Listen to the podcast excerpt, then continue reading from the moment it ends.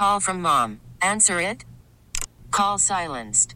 Instacart knows nothing gets between you and the game. That's why they make ordering from your couch easy. Stock up today and get all your groceries for the week delivered in as fast as 30 minutes without missing a minute of the game. You have 47 new voicemails. Download the app to get free delivery on your first three orders while supplies last. Minimum $10 per order. Additional terms apply. Hey, Rob Bradford here. I have set out on a mission with my good friends at FanDuel to prove what I have known for some time baseball isn't boring. Now I have a daily podcast to prove it with some of the most notable people in the baseball world screaming baseball isn't boring from the mountaintops or at least agreeing to come on our show. Players, managers, GMs, and yes, even the commissioner of baseball, Rob Manfred. It has been a constant wave of baseball's most powerful voices. So join the revolution. Subscribe and soak in Baseball Isn't Boring. Listen on your Odyssey app or wherever you get your podcast. You'll be glad you did. From KCBS Radio, I'm Matt Pittman, and this is Bay Current for Tuesday, April 5th. The mass shooting in Sacramento over the weekend has opened up once again the conversation in California about legislating away gun violence. Is it even possible in a state with the most gun laws already on the books, more than any other state in the country? Joining me today is KCBS Radio insider Phil Matier. And Phil, there are upwards of 24 new pieces of legislation that will be debated in Sacramento in the weeks and months to come.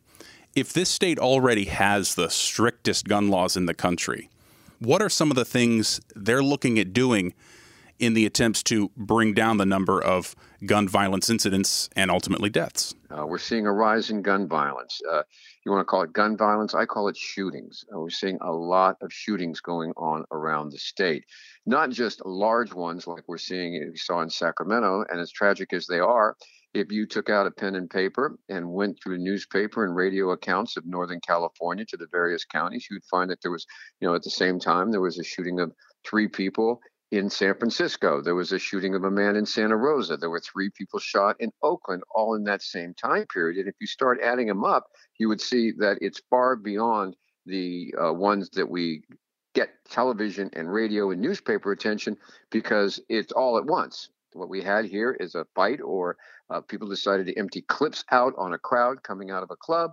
and that gets the attention, whereas the scattered ones don't. And in some ways, that's how the laws work as well when we have a big incident like this, we have renewed calls to do something. Now, one of the options is enforcement. The other is passing new laws. And that's where a bit of the debate goes because we say we've got all these laws on the books and it's not working. Why not? That's one question. And the other is, what else can we do? Now, in this particular case, we had another thing going on. And this is not substantive, it was more symbolic. When Texas passed its uh, law allowing private citizens to sue people who have uh, been involved in abortions if it's too late in the term under Texas law. They can civically sue places like Planned Parenthood or doctors uh, or even the, the mothers go after them in civic court as saying that you broke the law. Basically, you're deputizing the population to go do something about that. And uh, Gavin Newsom and the folks in Sacramento said, well, if you do that, maybe we'll do that in California with guns. Mm-hmm. And uh, State Senator uh, Hertzberg came up with the idea yeah, let's do that with guns, that we would allow people to sue those who are illegally dealing in guns, who are transporting them without the the, the proper uh, certifications or the background checks. And the shooting happened, and so we've revived that, which was seen as sort of a symbolic gesture, and said, let's really do that. Or now it's gotten impotence and it's going to be a key point for debate and such as we go forward because there's nothing lawmakers like to do than debate, especially on the winning side of it. You'll have the Republicans bow out, the Democrats will dominate the debate. And you know, and we will, if it passes, Governor Newsom would sign it, and then be happy to go to court for it and get more press and attention on the on the issue. So that actually, to me, is I think one of the interesting factors here that big picture must be factored into the calculus here is are these laws that can be passed that can be enforced or are these laws that are just setting up a bigger battle in the courts because you, look at the at the federal level, what's what a state may pass may not may not pass muster in, in the federal court. Correct. So, right. how much of it is theater versus versus a genuine effort to pass a law? Well, okay. I'd say it's about 50 50. Hmm. And a lot, like it or not, on a lot of major issues, about 50% is theater. You're, and, and we have evolved that way. I'm going to tell you that, for example, this it's a sad state. It's not one I'm happy to be talking about, but we have created a business around issues, a political business around them. Uh, when shootings like this happen, there are calls on both sides uh, to do something.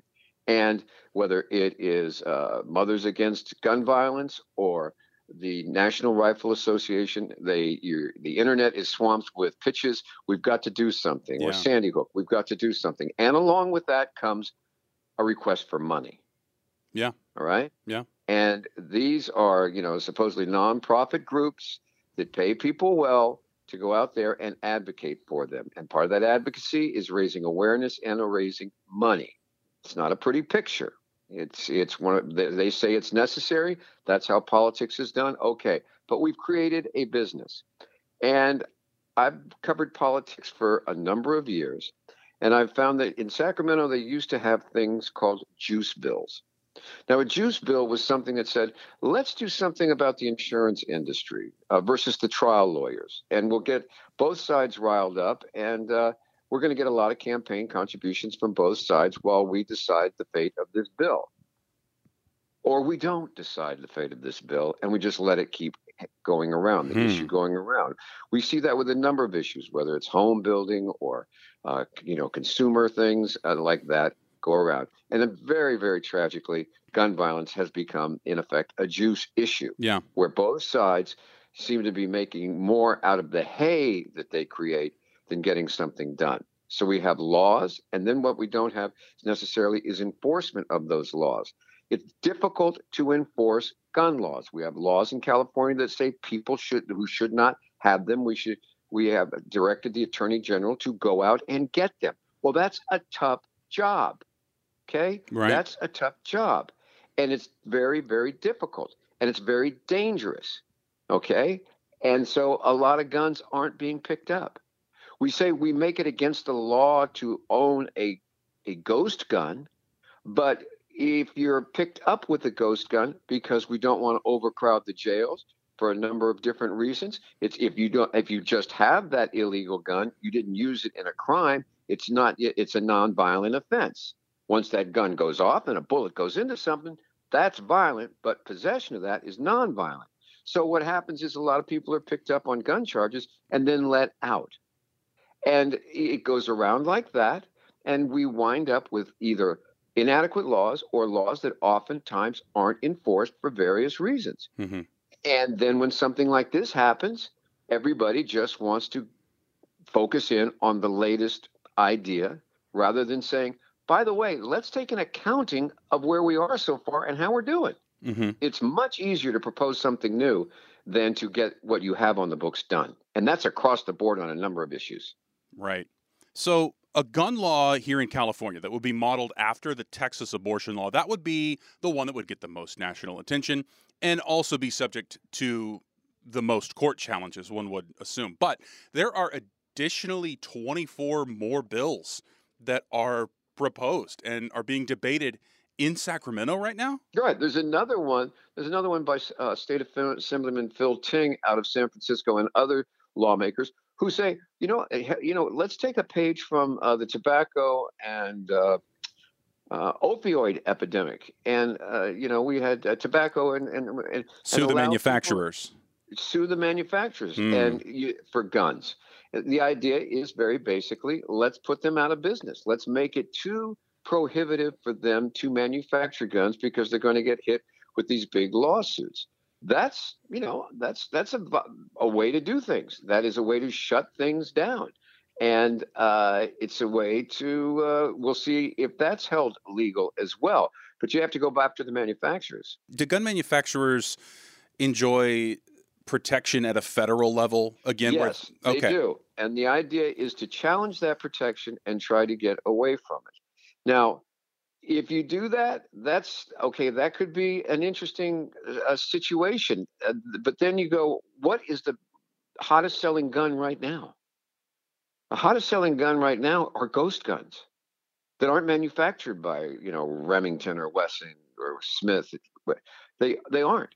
Mm-hmm. They are uh, manufactured with 3D printers, 3D printers. plastics. Yeah. In people's garages, in people's basements, uh, in warehouses.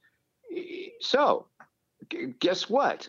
we wake up and you find out, oh, we don't even know who the manufacturers are of these.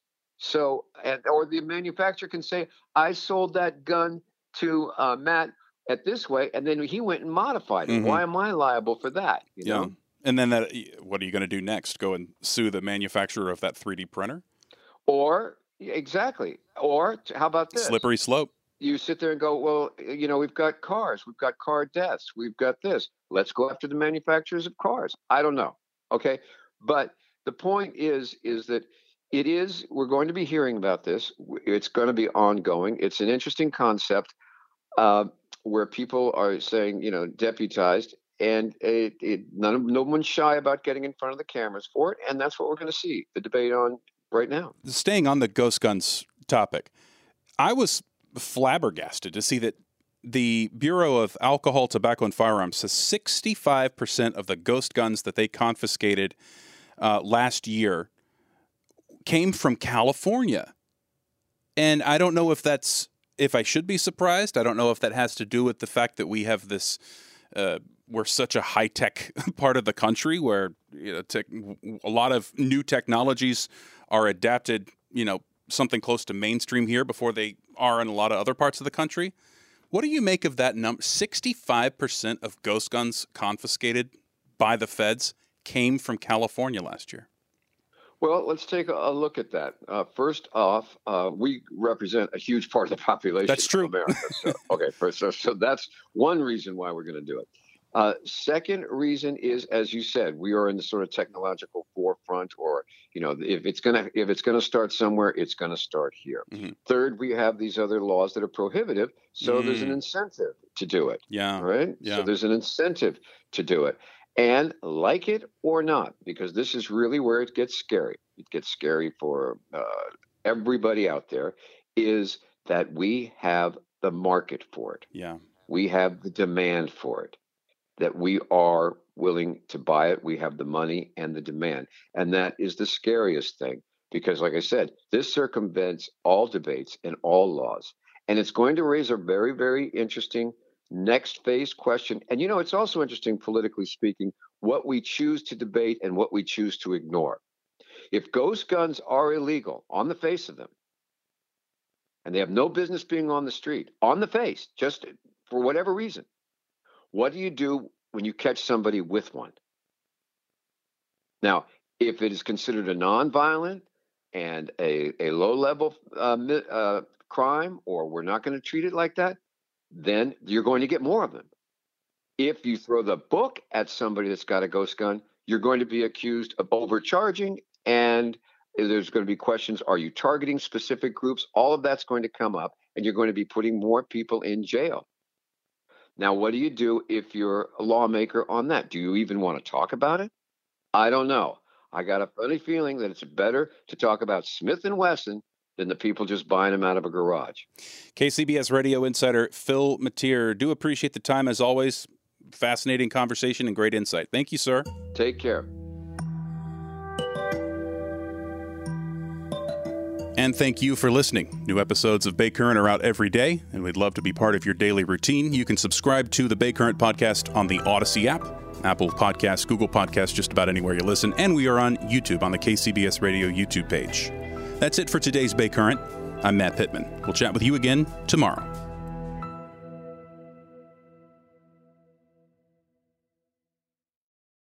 Hey, Rob Bradford here. I have set out on a mission with my good friends at FanDuel to prove what I have known for some time baseball isn't boring.